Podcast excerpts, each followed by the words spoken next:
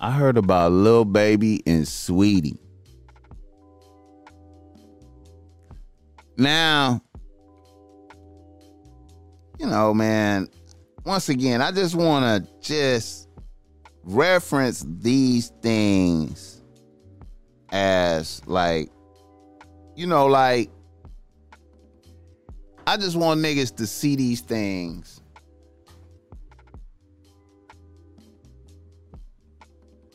Because, you know, when when Saweetie and Little Baby and and Quavo and all these people go through it, it's like you know they like the archetypes for everybody. You know what I'm saying?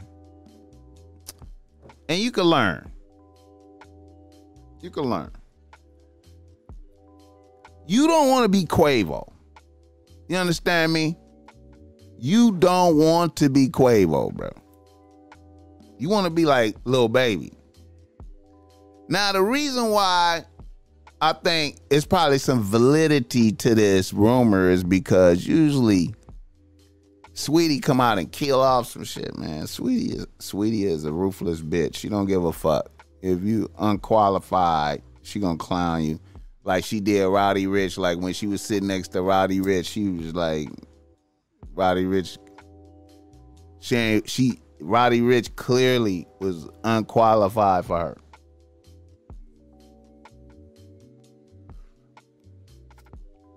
Roddy Ricch unqualified. Baby, baby qualified. Yeah. I can see that. Now, if baby is fucking with Saweetie, then there's some way out shit going on in that record label right there. Gotta be like some super crazy. It, it gotta be way out. It's a way out shit going on that uh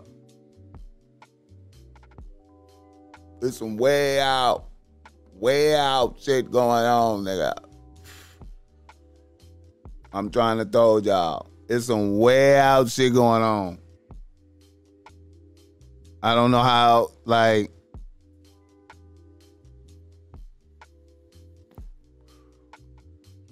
Cause I remember back in the days, I thought I heard something about little baby people beating up uh offset.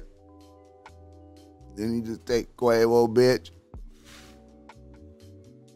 Man, niggas ain't popping like that no more. Mr. Barty B. It's basic. Stay focused on what you do. Whatever you good at, don't never get distracted for no bitch. But y'all niggas, y'all niggas don't hear me. Y'all niggas don't hear me, man. Y'all niggas don't hear me, man. Stay focused. Stay focused on what you do, nigga. Um, how is it the niggas' music is diminished like that? How is it?